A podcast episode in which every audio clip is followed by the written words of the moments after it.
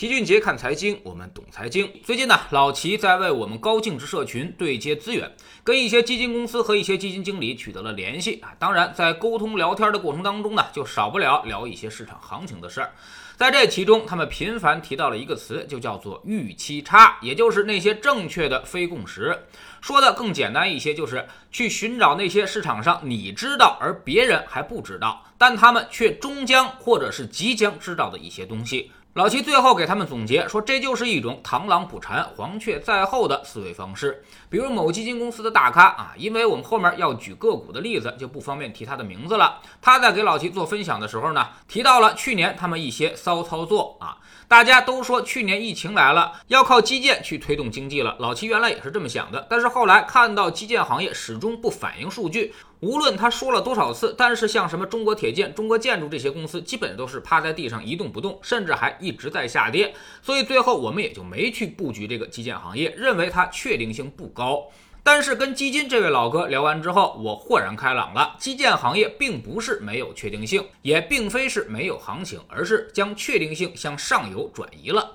比如卖挖掘机的三一重工，你要是搞基建，那肯定离不开这种工程机械设备。所以，无论中国的基建搞得起来，搞不起来，又或者那些真正的建筑企业到底能不能赚到钱，这些工程机械行业。最终呢，都有确定性的业绩表现。再看看三一重工的股价表现，从二零一九年就一路上扬，那么涨了四倍上去。业绩从二零一七年其实就开始持续上升了，从十七亿、六十亿、一百亿到二零二零年实现了一百四十个亿的扣非净利润。所以这就是基建行业的确定性机会。再看看恒力液压，它是做冶金设备的，高压油缸和这个液压件的。你矿山挖矿就得靠它的产品，属于是那种重型机械的必须产品。它的股价就更。更厉害了，涨了六倍上去，业绩呢也是大涨，扣非利润从三亿涨到了二十二亿，基本上跟股价是同步的。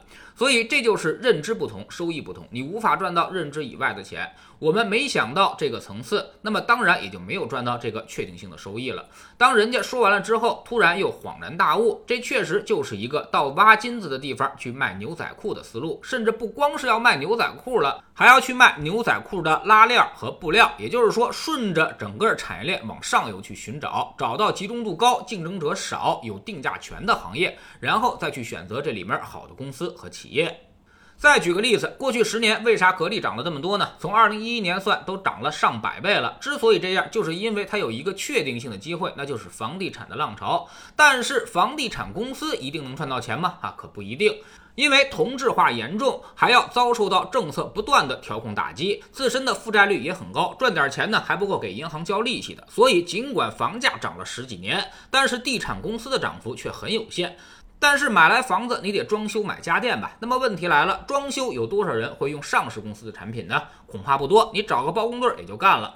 唯一不一样的就是那些整装企业，比如索菲亚，连家具一起卖，稍微有点特色，所以索菲亚也涨了十倍。但是做基础装修的，像什么东一日盛，基本就没涨，这就是差距所在。因为东一日盛的同质化竞争太多，行业也过于分散，品牌护城河并不强。那么黑色家电方面呢，主要就是电视机了，这块也很难，厂商太多，还有互联网行业搅局，再加上电视的开机率已经正在下降，行业集中度其实在降低，说明这是一个衰退型行业。所以 TCL 和四川长虹也没怎么涨。那么就剩下白电了。那么空调是确定性最高的行业，基本上不是格力就是美的这两个品牌占据了百分之七十的市场份额。你不可能找个代工厂自己去攒一台空调出来。那么互联网企业也没有大规模的生产空调。小米虽然有了产品，但是却几乎没有市场份额，所以双寡头垄断确定性极高。此外呢，还有冰箱、洗衣机，原来呢就是小天鹅和美的还有海尔三家企业的天下。海尔也是十年十倍的回报，小天鹅呢后来跟美的合并了。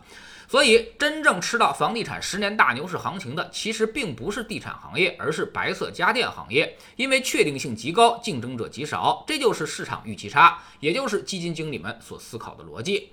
这种机会呢，其实天天都有。比如特斯拉销量暴增，那你是直接去买比亚迪、未来呢，还是会去买造电池的宁德时代、做单晶硅的隆基股份，甚至去买电池提供原材料的赣锋锂业、为电池提供技术的普泰来呢？从结果上来说，好像似乎都没错。但是上游的确定性要明显比下游更强。越往上走，产业的集中度就会越高。比如电动车品牌现在很多很多，而做电池的就那么几家，为电池提供各种技术的就更少了。所以无论下游电动车企业谁能够胜出，那么做电池技术的企业都肯定会受益。不知道今天写了这么多啊，那么大家能够体会多少？反正这些东西呢，是让老齐眼前一亮的，有种顿悟的感觉。难怪人家业绩好，能够年化百分之二十以上，管理几百个亿的基金啊，所以呢，确实有它独到之处。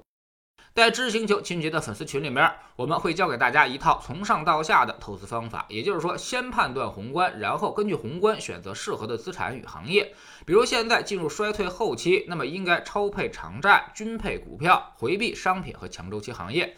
未来复苏的时候，再加大股票的配置比例。用这套方式进行投资，就像开着导航开车一样，让你能够做到春种和秋收，收益又高又稳健。在知星球老七的读书圈里，我们继续讲俞敏洪的创业故事。昨天我们刚好说到了新东方当年的资本困局，想引进投资者，却又发生了公司内乱。